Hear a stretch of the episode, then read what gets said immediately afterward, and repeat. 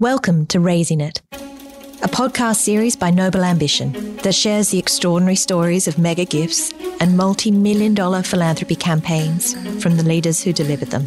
During the past decade in Australia, we've seen more record breaking, multi million dollar gifts announced than ever before. These gifts have transformed the charitable sector for the benefit of communities everywhere. But while we celebrate the philanthropists associated with these gifts, the stories of how these gifts came into being often remain untold. Raising It takes you behind the scenes to hear directly from the individuals who made these campaigns happen. We'll meet amazing leaders committed to achieving their noble ambitions through philanthropy, in education, health, marriage equality, climate change, and more, and hear how they galvanize boards, teams, and donors into making the impossible possible.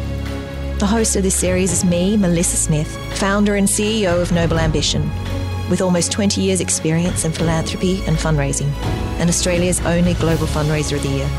I hope that by sharing these stories of inspiring leadership, we can encourage others to achieve their own noble ambitions. This week's episode tells an important and well known story about a noble ambition of equality and galvanizing a social movement for change. It involves many great leaders, campaigners, volunteers, Australian heroes like Magda Szubanski and Ian Thorpe, and hundreds of thousands of individuals across Australia that ultimately voted yes to marriage equality in November 2017. The episode also tells the lesser known story about the behind the scenes philanthropic and fundraising leadership and the role philanthropy played in achieving the yes outcome. Not only was a record breaking $10 million raised in two years and a matter of weeks, but the campaign also set a new benchmark in what can be achieved by bringing together advocacy and philanthropy and raise the ambitions of other social movements and campaigns across Australia. I would like to welcome Tom Snow to the podcast. Tom is the former co-chair of the Equality Campaign, chair of Snow Medical, and chair of Equality Australia, which he co-founded with Anna Brown to continue advocating for equality. Welcome, Tom Snow. Thank you. Podcast. So, just to ground us a little bit in who Tom Snow is, growing up in Canberra, you grew up in what became a very philanthropic family. Do you have early memories of philanthropy when you were young? I've got lots of um, beautiful memories when I was young. One of the important things is is where my mum came from, and she was actually a product of this was her second marriage when she had me as a child, and she went through a really hard, a really hard divorce. So she was a single mum with two children, and she was actually near like absolute scraping the barrel of bankruptcy through that time, and she had an incredibly tough few years. And that reflected a lot on our childhood. Like we were given every opportunity, every opportunity. And like, you know, I, I you know, I, I don't walk away from the tremendous privilege that I've had growing up in a family where I've been given every opportunity. But at the same time, we were really made to think about everything that we were given and, and we weren't spoiled as kids. It really made you work, really understand what a dollar was worth and that that could go to people who are who needed it more. And, you know, there are people, mum, mum had been that person who needed it more previously in her life. Um, so our family, we always had a sense of others and service to the community being important. Um, quite early on, when Dad had done very well in his business, he set up the Snow Foundation, and that was really one of the very first family foundations in Australia. And that was very much part of what the family did, and we all contributed thought and ideas to that. But more than that, we always did stuff on our, on our own account, and it wasn't just you know doing something as you know dad's thing, etc. You know, we all worked in the community, but they all are involved in servicing the community in, in one way, shape, or form. And so, you know, it's it's also you you have when when you're lucky like we are, you, you have a responsibility. That's lovely grounding of of to think what all then came after this. Before we jump into the marriage equality campaign and that same-sex marriage was growing in momentum globally, I first of all want to ask you why is this important to you? I remember you know when I grew up being gay was tough in my family in where I grew up and it's still tough for people even today here across Australia. Not everyone. Some people, it's you know, it's a pretty cool journey, but for many people, it's still very tough. I remember not being able to be out at work um, and you know sh- sh- trying to hide from being gay for an employer or or you know once you got a bit more confident having to come out to every single person you ever met because they, they you know everyone assumes you're straight and, and, then you have to go oh no no I'm not and so you know th- there was always something there for me there was always an injustice there there's always been injustice at law um, and you know we as a community have suffered from that and I've seen people really hurt from that um, but what really inspired me was when I had children. And so I've got three children now. And what really frustrated me was that their parents' relationship and their family was not recognized at law the same as you know my straight friends relationships and my straight friends families and it really hurt us. And there are still laws that are discriminatory against gay and lesbian Australians in this country, against families in this country.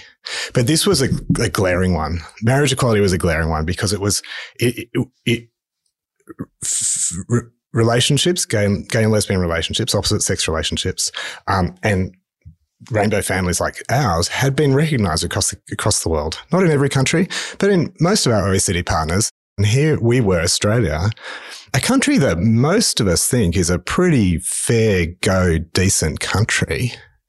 We were not recognizing my relationship or my family. Um, and I was growing fr- increasingly frustrated by it. And obviously we're seeing so many wins overseas. And here we were being promised time after time, you know, yes, it'll be the next, the next election. Yes, it'll be the next term. And, you know, I remember Tony Abbott saying, oh, yes, it'll be the next term of government. We'll consider it. And then the next term of government came around and, and you know it just there was nothing. And so what happened was um, the Irish won. They won overwhelmingly in a referendum, and they had to go through a referendum because they um, had to change the constitution because the constitution in Ireland said that marriage had to be between man and woman, which is very different to Australia. So they went through that process, and everyone was like, "Well, what about Australia?" And so everyone was asking him, and particularly Warren Entsch Warren is, is in the Liberal Party, but he's well regarded by the Conservatives. And so he had said to Tony, well, you know, why can't we progress this? Why can't we treat this equally? Um, you know, Tony's sister, Christine Forster, she was sort of saying, saying similar things to him. Many others were saying similar things to him. He said, um, this is something that needs to be considered by both sides of parliament. And everyone saw that as, okay, well, that's a, that's a, a nod to go ahead and, and prepare some legislation. So Warren Entsch got together with a couple of other Liberals and Labor and the Greens to prepare a piece of legislation for marriage equality in Australia. And so this was uh, the first half of 2015. And about mid 2015, it was coming up to the par- coming up to the parliament. It was all going to happen, going to happen. And I was thinking, well, you know, our family's really lucky. We own and run Canberra Airport. How about we offer to the marriage equality movement the ability to use Canberra Airport as a platform to to, to publicise this going to Parliament? We are talking to the marketing team, and um, the marketing team uh, said to us, "Oh no, you know what? We can. Um, we've got all these LED lights on the terminal. Um, you know, we can actually do them any color. anyway, so you talk to a gay man about lighting and suddenly Canberra Airport's lit up in rainbow colors, which we, so, but, and it made a big splash. In, in the end, we had our family standing yeah. at the front of Canberra Airport with Canberra Airport lit up in rainbow colors on the front page of every Fairfax uh, paper across the country. It was, it was, amazing. And so suddenly this massive, you know, pushed this, the, the marriage equality thing so forward, so far forward. Um, but at the same time, I've gone from, you know, thinking we'll do a few posters to suddenly being on the front page of the paper. And then suddenly you get involved. I don't know if your your listeners remember this, but there was a marathon marathon session in the Liberal Party room. It went from like 3 p.m. to 9 p.m. Mm-hmm. It was like mm-hmm. six or seven hours. Um, where they've debated it. And all they wanted was it to be heard in the parliament and there to be a free vote. They didn't want to force anyone's vote. All they wanted was the ability for it to be heard and for the ability for them to be able to vote the way they, they they, they wanted with their, you know, to respect their conscience. Tony Abbott had stacked that someone would put forward that there'd be a, a plebiscite or a, or, a, or a referendum. And that sort of got a little bit of sway in that meeting. At the end of it, Tony Abbott came out of that meeting and he said, well, there was not totally conclusive. The view was probably not that it should be a free vote, but there was a view that potentially there could be a, a, a referendum or a plebiscite.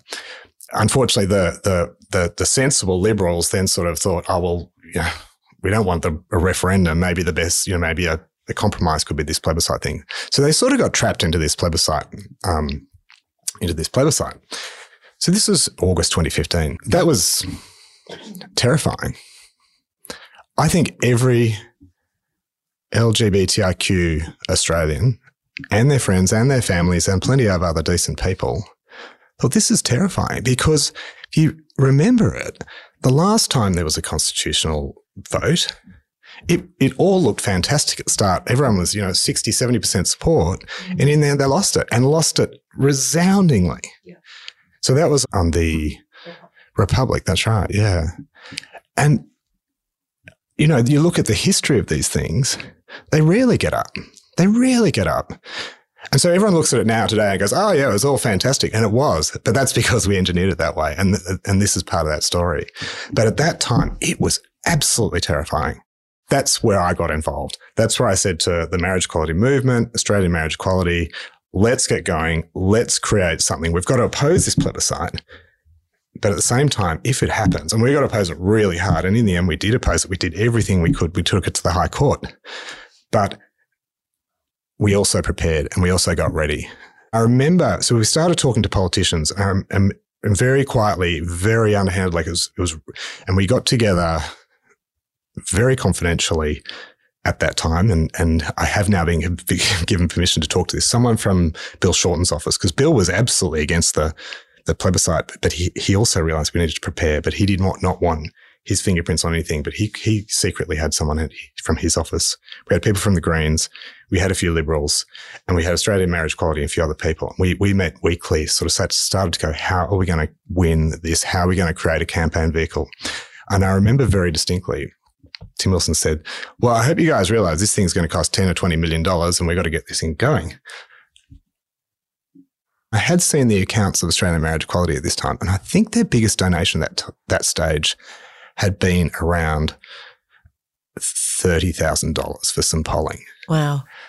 And they're probably, you know, they'd raised, you know, you know, not much more than that. You know, they'd done some great things because the, the, the, to that date, the amazing work, and it was truly amazing work, had been done by volunteers working their best intentions, doing the great things. At the same time, our opposition, like, you know, we had plenty of opposition, but let's just say, you know, you know, we had all the various churches that, you know, who ended up putting millions each in to, to the campaign against us. You know, just one of them, Australian Christian Lobby, they had 16 full-time staff in office, paid office accommodation in Canberra, hundreds of metres from Parliament House. No wonder they were beating us. No wonder every single time we tried to do something, they, they were, they were way ahead of us because they were spending all the time, you know, they had paid staff constantly in and out of offices, doing morning teas, you know, lobbying, lobbying, lobbying. And we, you know, we were just flying up to Canberra occasionally. So we were looking at this going, 10, you know, we're going to raise 10, 20, uh, we didn't even know, $30 million. We didn't even know how much it cost at that stage, but we knew it was tens of millions. Um, and said, How, how's this going to happen? And I remember going home, um, that night to my husband at the time and said, We've got to raise, I don't know, 10 or 20 million dollars. and it was terrifying. Yeah. And that night we decided, I said, well, well, if we're going to do that, we have to make a commitment to, to change the, to frame the problem differently for people who are giving. So it's not, yeah, I'm going to give $10,000, $20,000, which for a lot of people is an enormous amount and it's fantastic. But there are people who can give a lot more than that. And we needed to be talking to those people and saying, we need to be talking about million dollar gifts. We need to be talking about hundred thousand dollar gifts. And the only way of doing that was to, to, to do it yourself. Um, and I'd been in the extremely fortunate position where my business that I was running at the time, which I, which I then left to and sold to run the campaign had been doing extremely well. So you know, we were so fortunate to do that. And effectively that then kicked off and underwrote the campaign and we were able to employ our first people and we were able to then start to talk to other fund, you know, other donors. So in December 2015, you established Australians for Equality, which you co-chaired with Anna Brown and with co-chairs Alex Greenwich and Janine Middleton, which you joined with Australian Marriage Equality. So you begin to provide a formal structure for this campaign and you've decided with your former husband, Brooke Horn, to give a million dollars to start the campaign, which allowed you to get some staff. What did you need all this money for? Just to be clear for those listeners who aren't familiar with advocacy campaigns, what was the money for? The, the, in real simple terms, the most important thing you can put money to in an advocacy campaign is people. Um, but if you want it professionally done and done full time, you need to pay, and you need to pay people well. Uh, it, you can't. I mean, uh, everyone who came to us, without exception, took a pay cut.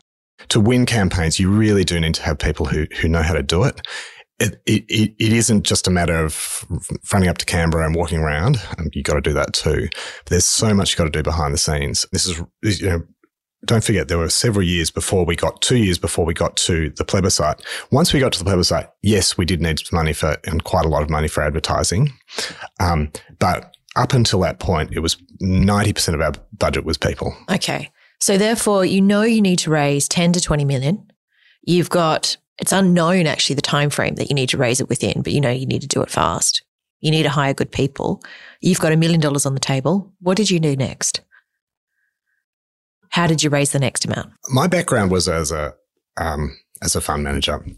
So what we used to do, I, my my job was pitching up to people with pitch books, with professional like really professionally done slide decks, background material, due diligence, and say, well, here's an investment. This is why you should be investing in this thing, and then delivering them and delivering them a return.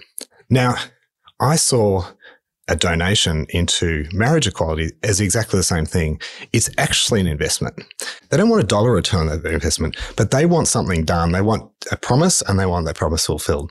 So what we had to do was therefore two things. One, prepare the, the organization such that it, it was a professional organization with a business plan, with audited accounts, with due diligence documents, and, you know, with a serious plan about how we're going to do it.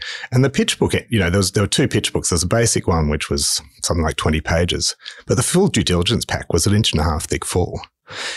And showing people that this is a professionally run mm-hmm. campaign. Mm. By this stage in the cycle, it didn't take long to convince people of the need.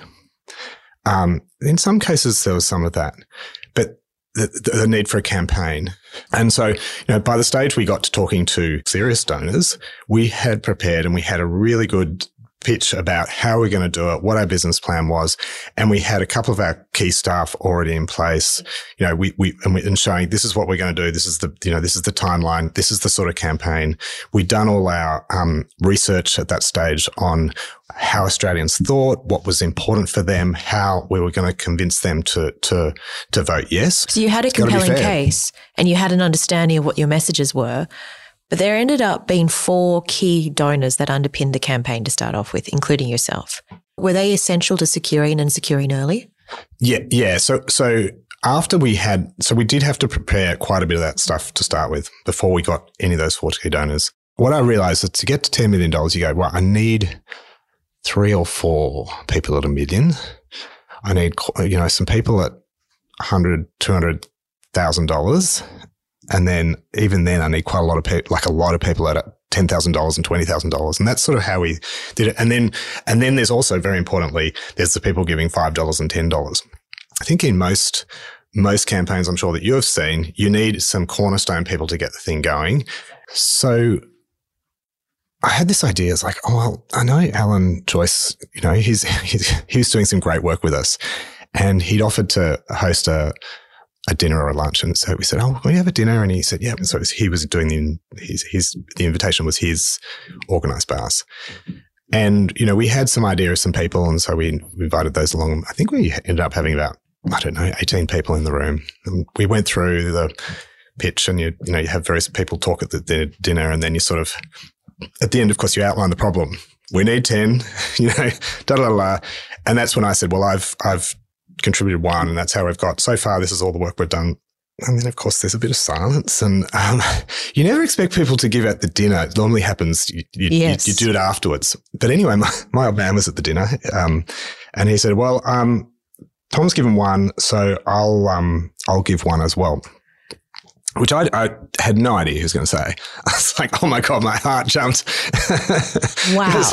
you know, and let's get this clear. My, my old man, you know, is an, you know, is an old bloke from Canberra, which is a bit of a country town, you know, a, the gay thing wasn't always the most easy thing, but for him to go, wow, I got, first of all, he's lit, lit the airport up in rainbow colors. Yeah, that's a good and start. then now he's like putting real money on the table. Um, I was like, blown Wow. away. Um, and then Alan Joyce goes, no, well, I- I'll, I'll do one as well. And then Alan said, I'll talk to Paul. Paul did, the, Paul O'Sullivan did the same.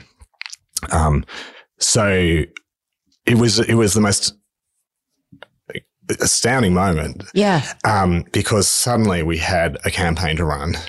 Because before that, it was like, oh, this all the pressure's on me, all the burdens on me. In terms of the money, it was just Brooke and I. Um, so yeah, it was, it was, it was. So it was one tough. dinner, What? which of course was previously a huge amount of work went into to building the case for that one dinner. And at that one night, you had confirmed your pledge or commitment again. Your father committed Snow Foundation for a million dollars. Alan Joyce committed $1 million and committed to speaking with Paul O'Sullivan, who then came on for a million dollars. Is that correct? That's right. so you, therefore you had 4 million.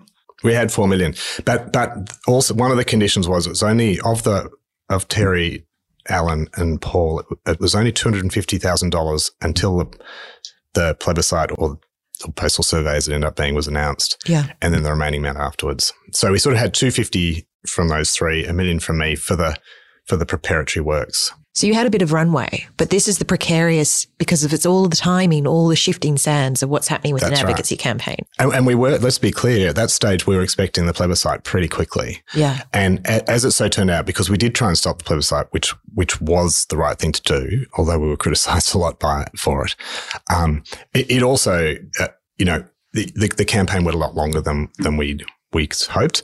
And of course, when you're paying salaries, the campaign went Yep. on and on. The start of 2017, we had killed off the plebiscite in the Senate. This is the one the government tried to put through. Mm. It was a really, really tough time because we had killed off the plebiscite in the Senate, but then the expectation upon us by our the LGBTIQ community was that we'd end up with marriage equality, Yeah. but we had no path. It was really, really tough, But- and we'd done so much work. Now that we had a couple of big ideas. One was to refer the Senate inquiry, the, the, the bill that went through the Senate to um, to, an, to, a, to a Senate inquiry. That sort of kept it going.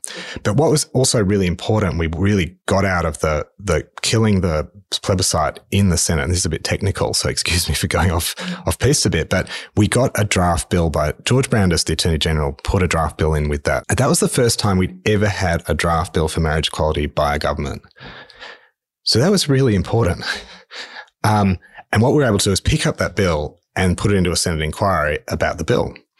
And what that meant with that with that Senate inquiry is it sort of kept it bubbling just a little bit. Now it wasn't momentum, but it kept it going over the summer period. There's one really thing that was quite interesting, and that was um when we had in our back pockets this letter written by a group of CEOs, and I'm going, this is not great news. Like, you know, it'll, it'll get in the AFR, probably the back page of the AFR or something, probably like a two inch column. Anyway, we, we, and we, we had it signed by the CEOs and it was, we had not been signed by one CEO of, a, of the big four banks because we knew that person was um, not that supportive for marriage equality. Anyway, we thought we, we'd better offer them to sign it because you can't have them not be offered. Yeah. We were just about to send it off. So we sent it off to be offered. And lo and behold, two days, three days after that, but it got leaked to the Australian and it got leaked onto the front page of the Australian because it was a leak. And that gazumped Turnbull's Snowy Hydro 2.0 plan. And so on the top of Snowy Hydro's 2.0 plan on the Australian was, was this big thing about this leak about the CEOs. And then Peter Dutton got up and sort of criticized the CEOs. And so it gave this thing energy for two weeks. There were two weeks of parliament. The only single agenda that was on the top of the paper every day those two weeks was marriage equality, which is not what the coalition want to be No. talking about. They want to be talking about all these great, great proposals they've been doing. So what was really interesting, because I'd been in Parliament that week, we had been going from a stage where it's like, oh, you'll never get marriage equality. You know, you have to wait till the next term of government. This is talking to coalition people and not necessarily us, you know, but by the end of the week, a lot of them were saying, well, this, um, this, uh, we've got to solve this. Now they didn't know how they were going to solve it. That that was the problem. But to have a rhetoric, for, and I, it was really interesting because we were not talking to our supporters at this stage. You know, I was just dropping into people who are like who would respectfully have a discussion with you. And they're like, "Okay, we've got to solve it. We've got to get it off the agenda." So it was a really good mind shift. That CEO letter had a really big turnaround in the mind shift of coalition MPs and senators to basically going, "Oh, we'll just push it off." To no, no, we've got to solve this before the next election because they could see that it was going to take up all their headspace and, and you know all the press time. So, unlike fundraising for programs or a capital build, which is a very clear, tangible outcome, you're pretty understandable about variables and timeframes of how you're going to achieve that end goal. There are so many moving parts of this campaign. That level of detail is actually really critical, particularly for your sophisticated supporters who know just the swings and roundabouts of trying to get things through the parliament. So, how did you still maintain that resilience and momentum because you still needed to raise a lot of money? Next up, once you locked in those top four $1 million gifts, you began going to institutional funders. That's right. Leonard Vary was really important helping open and advocate for support. Tell me, how did you go about securing foundations and supporters to help that, that next level of the campaign? Well, that, that's right. That's really important. So, so let's sort of go back because I've got sort of mid 2017. Um, from the start, we had started to then we had started to engage, and we'd spent a lot of time engaging with um, anyone we thought would be supportive. So yes, institutional givers, other LGBTI, you know, high net worth type people, um, all sorts of people like that. Um, uh, Leonard Vary and the Myer Foundation were really important. And I really remember the Myer Foundation. Um, it's quite powerful for me. Um, I was invited to their board meeting after we'd pitched to Leonard. He said, okay, well, I'll take you to the board. And I presented to the board and they, they just got it straight away. They just got the issue. They understood that they needed to help solve it. And they, they, you know, they, they, were supportive. And, and I think they, they must have told me in the meeting because I remember I was just, the, the, they were going to donate in the meeting. And I remember I was struck. Like I was just like, this is the first time that I had experienced, you know, an institutional investor, like, you know, Myer Foundation, the Myer family, they're, they're old money. Like this, like stand up for people that I had seen stand up for my community. Now, I'm sure that many people had done it before, but it's the first time I had experienced it.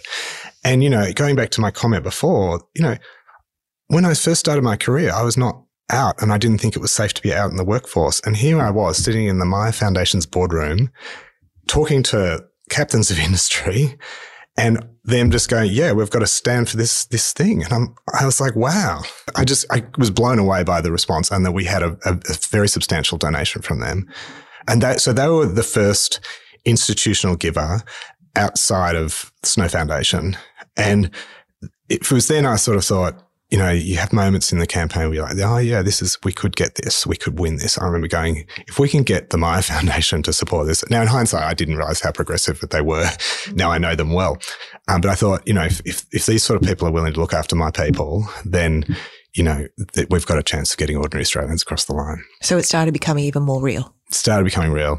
And we had lots of wins like that. And there were some great families and, um, uh, who, who, who helped. I think a lot of fundraising campaigns struggle with this. Um, if there's not a due by date, a lot of people go, "Oh, well, you know, I'm really supportive. Maybe when or." But where's the urgency? Where's the urgency? And so you need urgency. Coming back to the real campaign, we've done a lot of work. We've done a lot of, you know, big dinners with people, smaller dinners, lunches. You know, we've done all sorts of formats and, you know, information sessions, lots of one on ones. But really getting any substantive funds other than ones we've mentioned was tough. And coming back to then the timeline on the yep. campaign, going to June 2017, we had no money. Like we, we literally had no money. Every week we had a spreadsheet where we were working out all the wages that we had to pay, all the um, holiday pay that we had to wind up the campaign. And I remember it was counting down. We had only like three or four weeks to go by sort of the start of June 2017. And I was like, I, and you know, we, we couldn't tell our staff The campaign is about confidence. Exactly. And exuding, we're going to get there, we're going to get there. But I can tell you, it was not much fun in the, in the boardroom. Fortunately, this was just before end of financial year. So this was in um, May 2017. Yeah. In June 17, we raised, you know, a little bit of money in the financial year, which is a great time to raise money. So, yep, there's a, there's an urgency date. Um, so we got a little bit of money and I remember, oh yeah, that's great. We've got another, like we've got another three months. We somehow we can get something in August. I was, we were hope by this stage, we'd sort of had a bit of information that Yep. August was going to be the time where we'd be, we might be given the nod to a free vote or something like that. Um, so, but I, I can tell you that, that, you know, the campaign was, was weeks away from being wound up and it was only, we only just made it across the line. So on the 9th of August, that's when the solution of a non legislative method through the Australian Bureau of Statistics to run a voluntary, non binding postal survey was decided. So it was on. So it was on. We, we'd had a couple of days notice that before that, that was on. And I remember going, oh God, I was thinking about the damage that it caused to our community. Um, and it did cause damage. And I think that, you know, you have to acknowledge that there were people hurt by the process. But you also have to remember that there'll be a lot of people being hurt by just going on and on and on as well. So, um, and, and certainly for me, I was getting hurt by it going on and on and on. Uh, To some extent, I was like, I just, I can't. Well, we had no money. We would have been winding up the campaign. And I personally don't think I could have gone on beyond the end of 2017. I just don't think I could have done it. It was really hard. It, we had given it all. You know, we were getting criticized by our own side. We were getting criticized by the other side. But with the announcement happening, we split the team in two. We, we had Anna Brown and a few members of the team went on to try and challenge it in the High Court. The good thing about it going on and on for two years from 2015 to 2017 was back then we actually had a pretty well running team. Um, everyone knew how to work together. We had done so much work building up a, a bank of um, talent of people who could tell their own stories. And our campaign was about real stories, real people, and the real effects. And so every time the media call said, we need uh, a lesbian couple from country Victoria who are teachers, you know, we'd looked up our database and we'd done them, we'd trained them, they were all ready to go. You know, we, we need this, we need a, you know, a couple from here or there. We had so many people trained up to do, you know, tell those Yeah. individual stories. We also had the goodwill of the community that we're talking about. So the donors and people sort of knew we were the right campaign. They knew we were going to do it. And now we had a deadline. Yeah. We were missing one thing and we had a good team, but we didn't have a leader who'd run a national campaign. Yeah. And so we've got to find this person in like three days. Sitting in the office outside is in Bill Shorten's office, but not obviously not where he was sitting. Um, and I was just sitting there and I was working with a couple of people through a variety of things. And Tanya Plibersek comes in and says, Oh God, you'd heard this thing's, this plebiscite campaign's on. I said, Yes, yes, I know, Tanya. We're working on right now. She's like, Oh, you know, um, you know, Tim Gartrell's left recognize. And so I knew Tim well because he ran the, he had run the Kevin 07 campaign. He had, uh, and then he'd gone on to work on Recognise. I'd been trying to sort of quietly coax him out of Recognise to come to us, but he had his loyalties there, which was the right thing for him to do. Um, but I thought that that would be the case. And suddenly I'm like, oh my gosh, Tim, let's, you know, we've got to go. But by the end of that week, you know, he was in the office working, feet on the desk, pulling the whole thing together. So I, for me, that was like, and, and, you know, Tim's an amazing, positive person. And, you know, there's, Yeah. there's, you know, he was obviously chief of staff to Anthony Albanese for the Albo campaign this year. Yep. Obvious why Albo run a very positive, sort of positive values campaign. I, I can see one of the reasons behind that is, is Tim's work. Tim was wanted to run this sort of campaign, positive campaign that we wanted to run and was great with the team. So that was amazing. And then suddenly, you know, we were hitting the phones. And I know, you know, Brooke, my husband at the time, you know, he was hitting the phones. It's hard, harder than anyone else. Um, and, you know, we were just calling everyone who'd ever, we'd ever talked to and said, it's on, it's on, it's on. So we had everything that you need to, to, to, to raise money. We'd done the work. We'd proven how we could do it. Um, it was an Australian values campaign. We were being the positive ones and we had the deadline. We had urgency. And so people suddenly realized this is the sort of thing we want to be on. And in fact, to some extent, you got the thing where people are like, I don't want to miss out. I don't want to miss out on giving to this because I want to be in on this investment. I remember an event that was at the National Gallery of Australia during a Philanthropy Australia conference, and you and Brooke spoke to a number of the great and the good of the philanthropy sector, and it was palpable. People wanted to be a part of this. And at its peak, you had up to about 90 to 100 staff. You had over 15,000 door knocking volunteers that knocked over on 100,000 doors. And you had a, over a million calls for Yes campaign. That's really extraordinary to pull this all together within three months with Tim leading the campaign. And furthermore, you mentioned some of those lower level donors that were absolutely critical. I think within four months, you secured 10,900 supporters that personally raised over 1.2 million. So you'd gone from securing significant philanthropic investment, institutional philanthropic investment, some major donors, and of course the everyday donors that were critical to this campaign. That's right. But the time frame was a lot less than that actually. It, it was much closer to sort of six to eight weeks. But it but it'd been two years of work before two that. years of work. And what people see, they go, "Oh, wasn't this? This wasn't amazing? Yeah. Wasn't this the thing? It was just so natural." And actually, we made it look natural, but it had been two years of work preparing for the campaign, preparing the messaging, preparing the people, developing partners, we couldn't have done a million phone calls without people like GetUp, without the Human Rights Law Centre, without ACON, without um, Thorne Harbour Health. You know, we had amazing partners across the spectrum. Um, we also had corporates. Corporates didn't give give money, but they you know donated time and they donated you know people and expertise and all those sorts of things. Um, we also raised over $10 million in kind advertising. $10 million of in-kind advertising did have to come alongside um, some paid advertising as well. And so quite a lot of the, the 10 million raised did end up in paid advertising. Um, but God, we needed it because we were still outspent. I think it was, I think the numbers were at least two or three times the other size num- numbers to how every dollar we spent, they significantly outspent us on the advertising, but we outdid them on the positivity of the campaign, on the Australian va- values of the campaign, but also the people. There was no way they could make a million phone calls. There's no way they could knock on that many doors. They could have that positive energy of, of, in the media. And, and I'll give you a great example.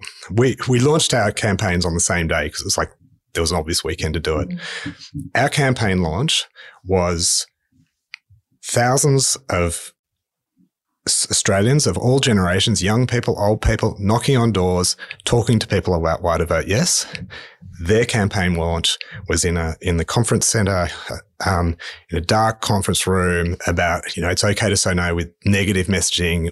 And ours was just about you know different generations of people doing amazing things, being positive. The numbers spoke for themselves. We jumped to the day in November that fateful day on the 15th of November. Tell me, where were you on that day, Tom? 15th of November was the day that the numbers came in. Um, and I was um, here in Sydney at um, Alfred Park on the stage with 10,000 other people, um, waiting for those numbers to come in and um, hoping that they were consistent with the detailed polling that we had been were doing. You, were we, you confident?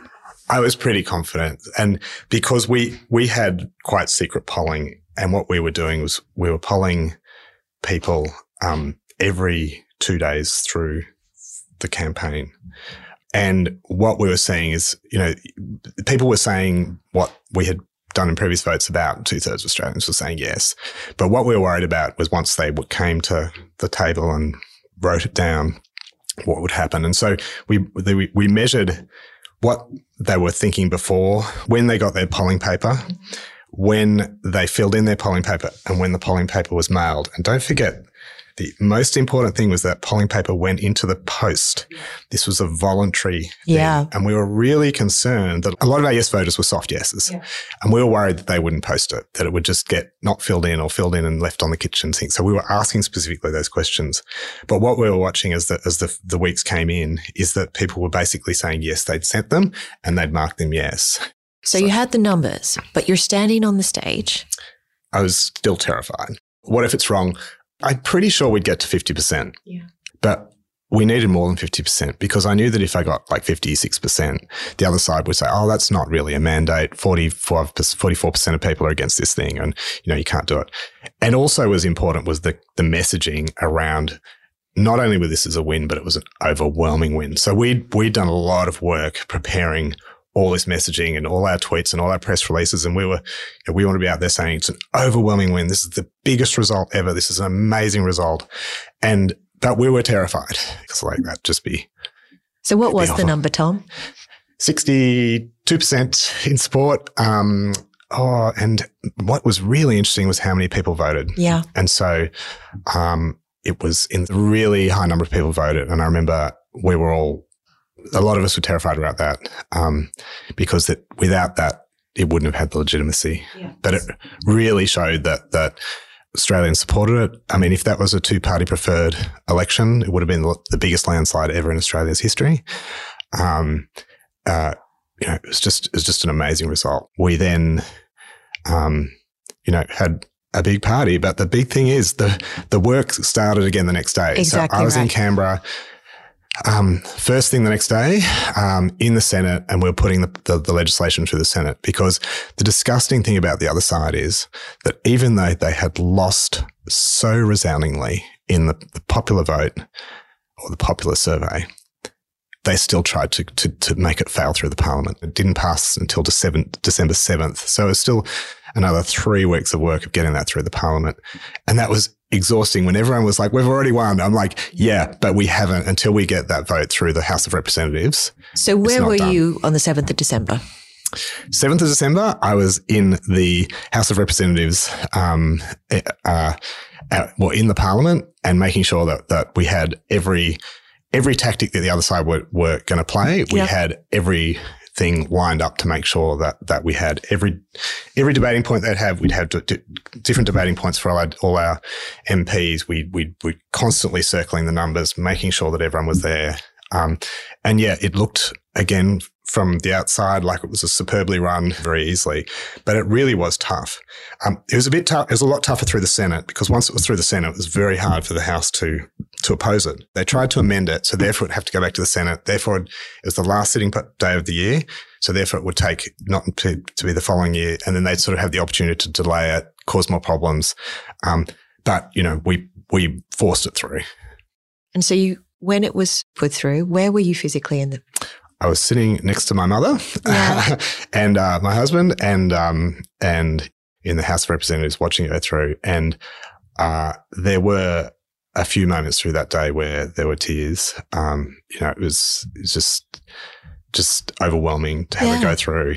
Um, and then there were many, many cheers. It was really a, in the end, it was really fun day in the house.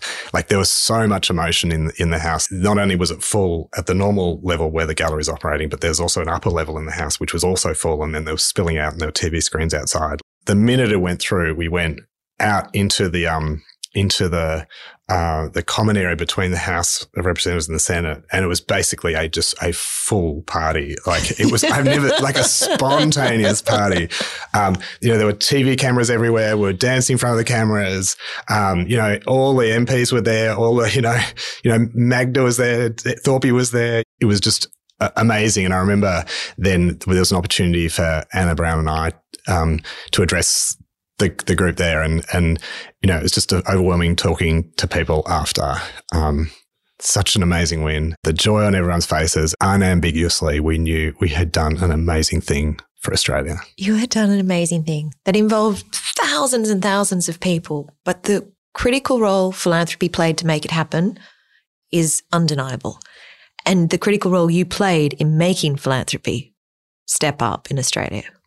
Th- thank you. It, it was a team effort, but you are right. If it weren't for people who had put money down early in the campaign, people who put money down later in the campaign, it made all the difference. And I can say adamantly, we would still be dealing with this thing right now.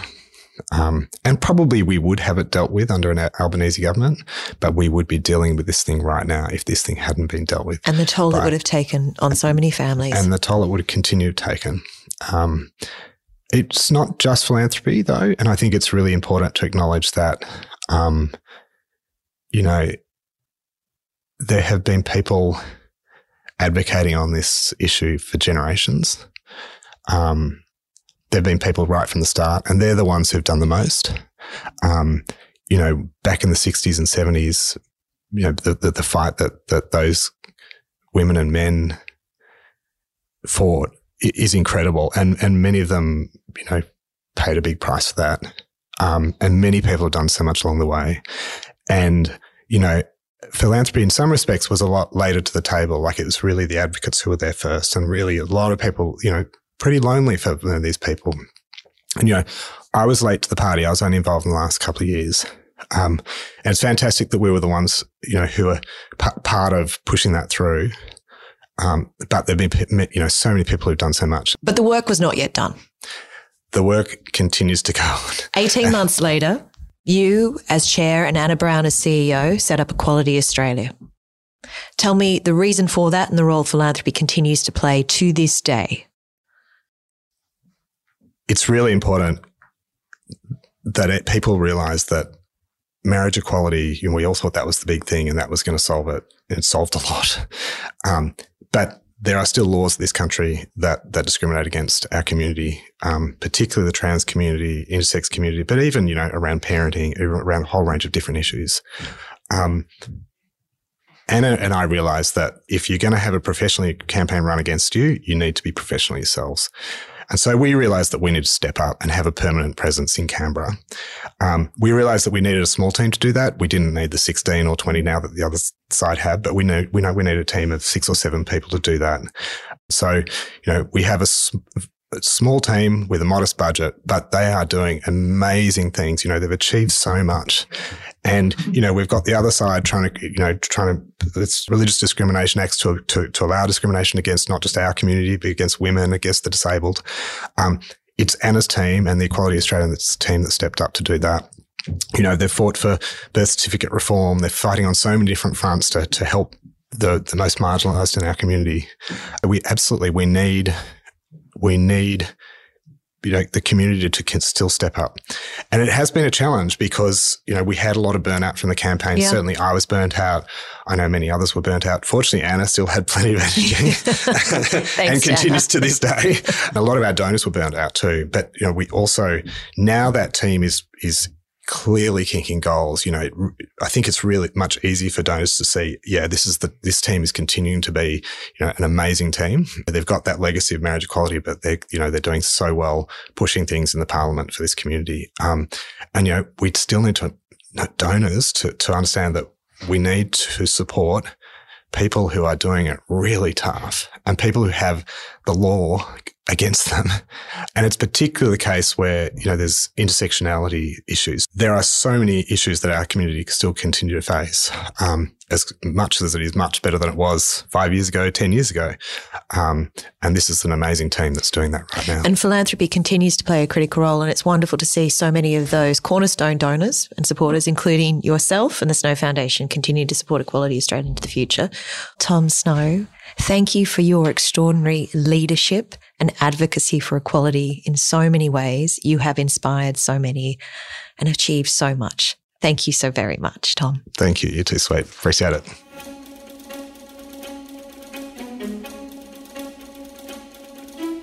Here are my key learnings. Tom's evolution from accidental activist to philanthropic investor and ultimately to co-chief fundraiser was not one he initially set out. But because the campaign was so personally important to him and his family, and he had the means to contribute, he courageously stepped into a leadership role that demanded a huge commitment from him. He continued to draw upon courage and commitment to actively champion, advocate, and ask. And as a result, the campaign secured over $10 million in investment within two years. Tom and Brooke's investment of 1 million from the outset of the campaign was critical in securing three other cornerstone donors, Snow Foundation, Alan Joyce, and Paul O'Sullivan. These foundational cornerstone gifts helped to secure institutional investment from the likes of Myer Foundation. Securing major gifts from individuals and families who shared campaign values was the third stage, followed by the lower level giving at grassroots level. All contributions were important for the campaign, but the strategic sequencing from biggest to smallest was critical in underwriting the campaign and giving others the confidence to invest. Advocacy campaigns are subject to innumerable variables, many outside the control of a campaign, particularly within a complex and highly charged political environment. The campaign faced a great deal of uncertainty as to when and if marriage equality would be achieved. Maintaining fundraising momentum was critical to the sustainability of the campaign and providing confidence to supporters. Thank you for listening to Raising It. We hope this episode has demonstrated the power of philanthropy to create transformational social impact and will inspire you to realise your own noble ambitions. For more information, please go to nobleambition.com.au. If you enjoyed this episode, please leave a review and make sure you subscribe so you don't miss an episode.